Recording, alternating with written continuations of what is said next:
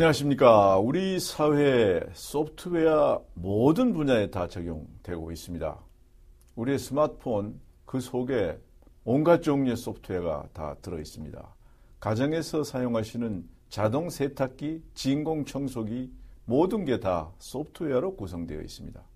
이렇게 소프트웨어가 중요하기 때문에 우리 사회에서 보다 많은 젊은이들이 소프트웨어에 익숙해지도록 하려는 그런 노력을 정부가 해왔습니다. 그래서 초중고등학교 교과 과정에 소프트웨어 교육을 넣는 그러한 작업이 이루어져 왔는데요. 그런데 현실은 어떨까요? 오늘은 이 문제를 가지고 얘기를 해보도록 하겠습니다. 김지정 소장님, 거의 평생을 소프트웨어에 관해서 연구하고 그리고 이 소프트웨어가 우리 사회를 크게 발전시킨다는데 음. 정말 소신 있게 항상 말씀하시고 노력해 오셨죠. 감사합니다. 소프트웨어 왜 이렇게 중요합니까? 예, 우선 아, 소프트웨어를 뭐 저, 이 만져보신 분은 별로 없을 겁니다. 소프트웨어는 안 보이는 거니까. 아, 컴퓨터라는 걸 사용할 때 그 컴퓨터의 하드웨어는 굉장히 단순한 기계예요. 아, 더하기, 빼기, 비교, 요것만 할 수 있는 기계거든요. 근데 그것을 굉장히 빨리 하죠. 그래서 그렇게 어, 더하기 빼기 비교만 가지고 문제를 푸는 것을 알고리즘이라고 그럽니다. 음. 알고리즘은 문제를 푸는 방법이죠. 근데 그건 누가 생각하느냐 하면 사람이 머릿속에서 이제 생각을 해서 그 알고리즘을 만들어서 그거를 컴퓨터에다 옮겨주면은 컴퓨터가 옮겨준 대로 작동을 하거든요. 음. 그 옮겨주는 작업을 컴퓨터 프로그램이라 그러고 외국 언론에서는 대체로 코딩이라고 그럽니다. 네. 아, 이제 그 컴퓨터를 잘 사용한다 그러면은 그 어, 코딩을 잘한다라는 얘기죠. 음. 자기 의도한 대로 컴퓨터를 명령을 내릴 수가 있으니까.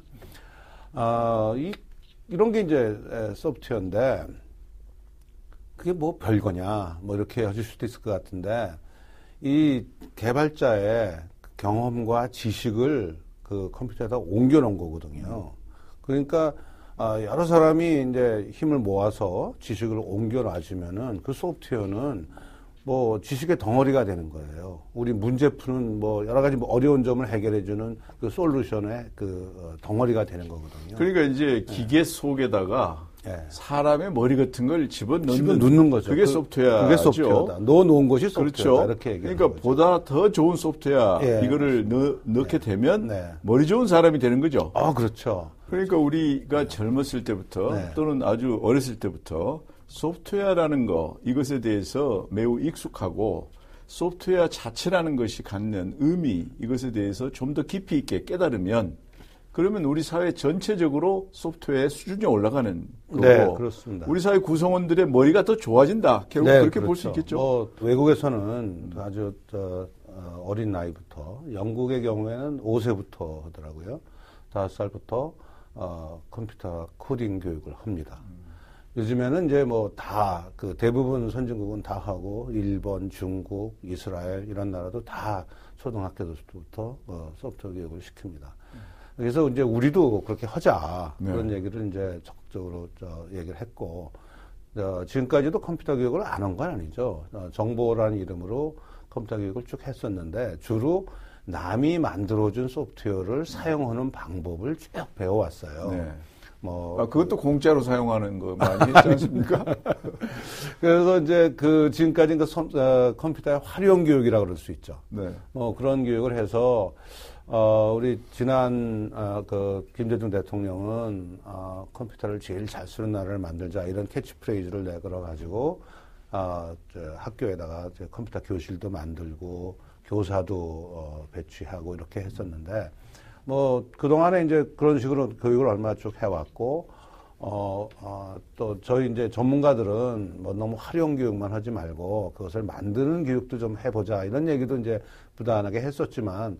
교육 과정이 그렇게 쉽게 바뀌지는 않더라고요. 네.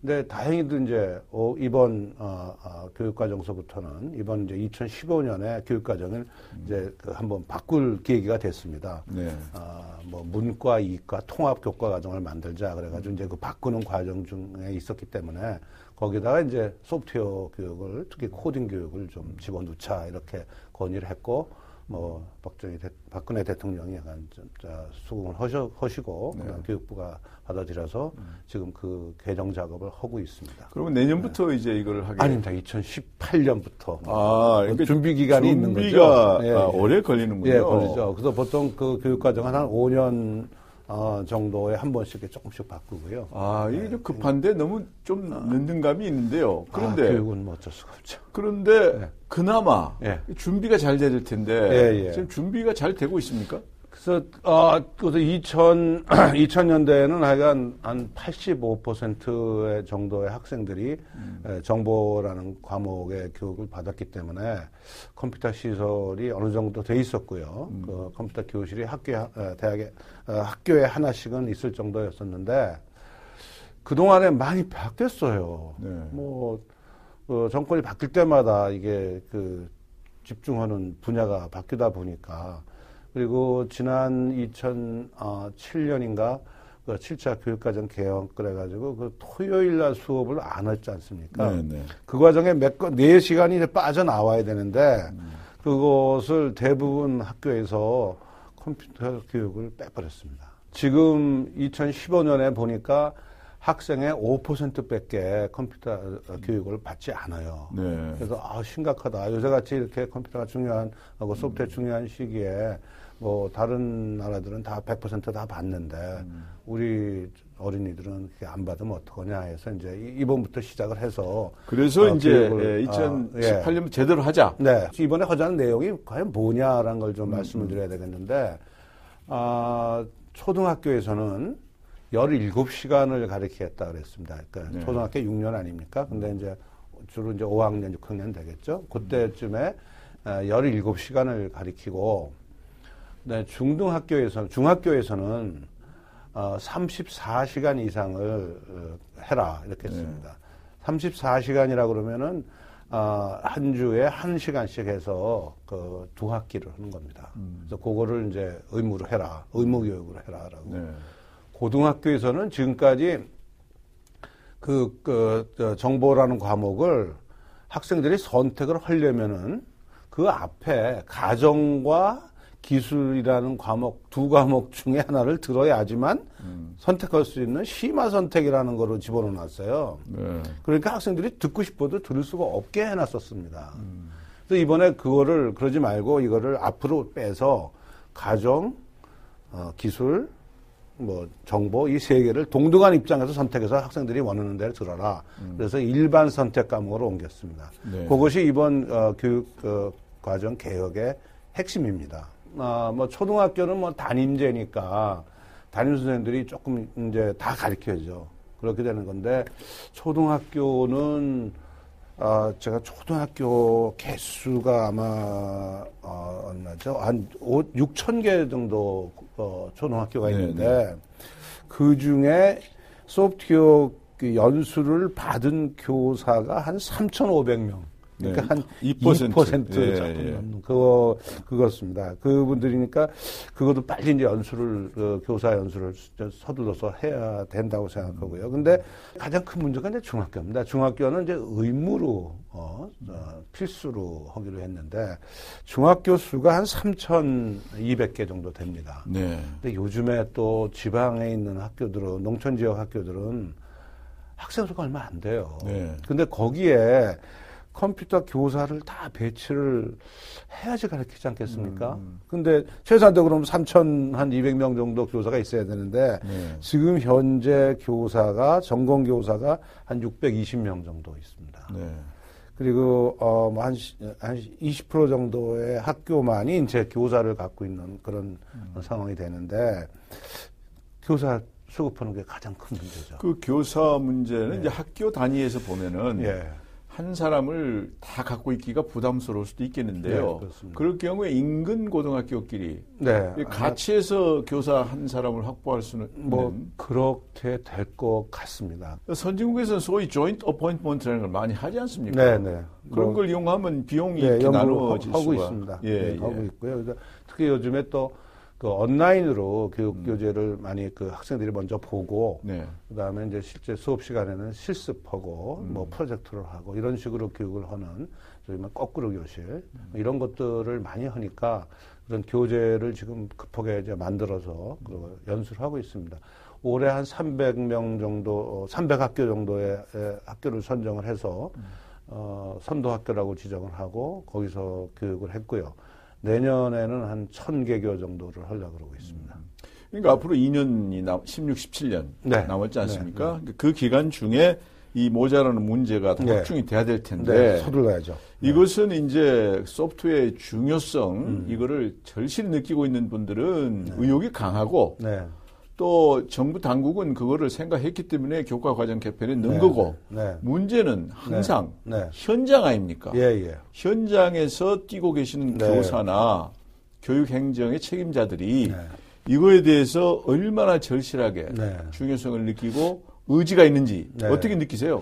그게 이제 개인차가 심한 것 같습니다. 그, 근데 뭐 대체로 보면은 시큰둥하죠. 왜 시큰둥하죠? 아, 그게 이제 지금까지 정부 정책에 따라서 특정 교과목을 이제 강조를 했는데 정권이 바뀌면은 지속이 안 되는 거예요. 지금까지 뭐 녹색 그 녹색 정책, 그 환경 교육 중요하다 그래가지고 막 연수시키고 막 거구 관광 과목도 만들었는데 뭐 또 정권이 바뀌고 나니까 환경이 중요한 정책 아젠다가 안 되니까 이번엔 또 이제 소프트웨어가 이제 그런 그 자리를 차지하니까 많은 교사들이 야 이것도 정권 바뀌면 안 되는 거 아니냐 이런 식으로 이제 시니컬하게 생각들을 하시는 것 같은데 그래서 저희 입장에 봐서는 그게 아니다. 이거는 정말 중요한 거다. 이렇게 계속 말씀을 드리는데도 뭐 한계가 있고. 지난번 어? 정권에서도 예. 녹, 녹색이 계속 중요하다 그랬겠죠. 예, 예, 그렇습니다. 그게 아주, 그래서 그 교사들한테, 아, 이게 연속성이 있- 있는 거고, 중요한 거다. 뭐, 젊은 교사들은 또 잘 압니다. 중요한 네. 것도 알고 있고요. 또 젊은 교사들은 전공이 컴퓨터가 아니라 하더라도,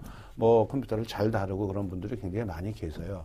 그러나 이게 학교에서 움직이려면 좀 그 강력한 의지, 정부의 의지, 정권을 넘어가는 의지 이런 게 좀 필요하지 않은가 를 생각하고 있고 가급적 그좀 국회나 이런 데서도 움직여서 어좀 이렇게 좀 특별 법 같은 걸 좀 만들어 주시면은 뭐좀 정책의 어, 정권을 넘어가는 의지가 좀 세워지지 않을까 생각하고 있습니다. 근데 이제 이 법이라는 거는 결국은 많은 사람들이 강하게 느낄 때 네. 이제 추동력이 생기는데 네. 결국은 소프트웨어 교육이라는 게 대단히 중요하다. 네. 이걸 공감하는 게 많이 늘어나야 네, 이게 되는 그렇습니다. 거 아니겠습니까? 네, 그거 노력을 많이 해야죠. 이제 저희들 같이 이제 네. 그좀 나이가 든 음. 그런 경험을 보면은 우리보다 지금 젊은 세대들이 컴퓨터를 잘 다루기 때문에 네, 네, 생산성이 훨씬 높거든요. 네.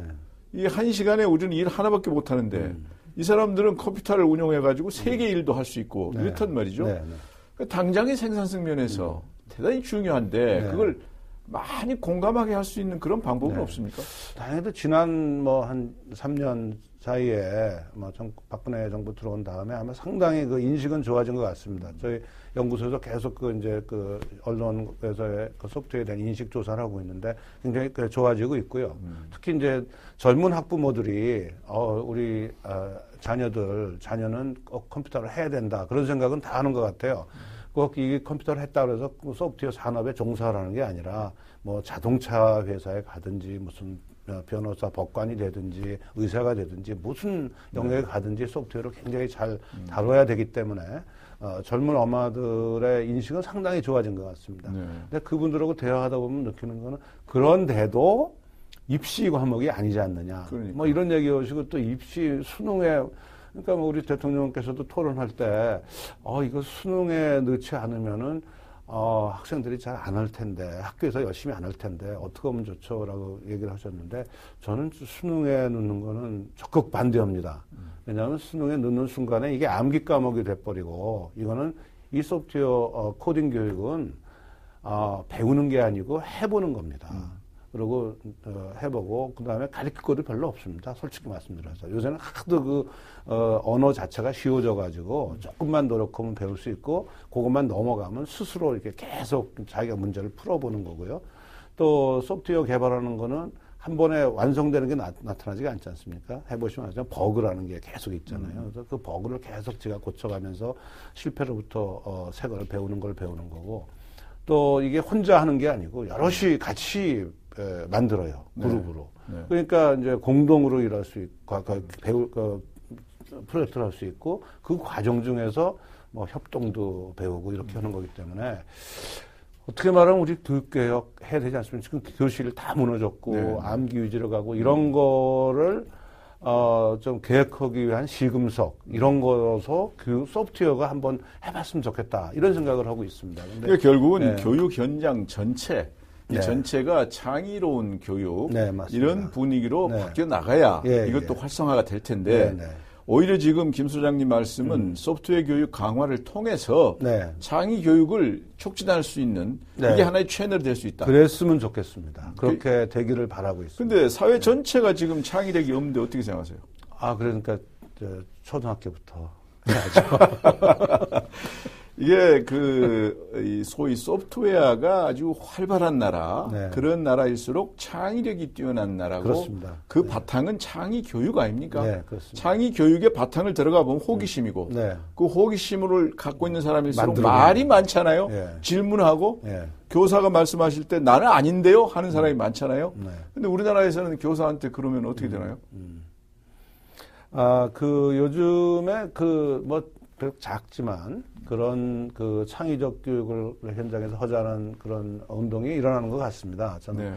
아, 최근에 그 KBS에서 다룬 그 거꾸로 교실이라는 것, 음. 그것이 이제 동영상, 그 IT 기술을 이용해서 동영상 같은 걸 먼저 보고 와서 학생들이 와서는 이제 같이 그 프로젝트를 같이 하는 이런 식으로 꼭그 소프트웨어만이 아니라 뭐 국영수 과목도 그런 식으로 해보니까 그 교육 효과가 좋더라 이런 결과도 나와 있습니다. 네.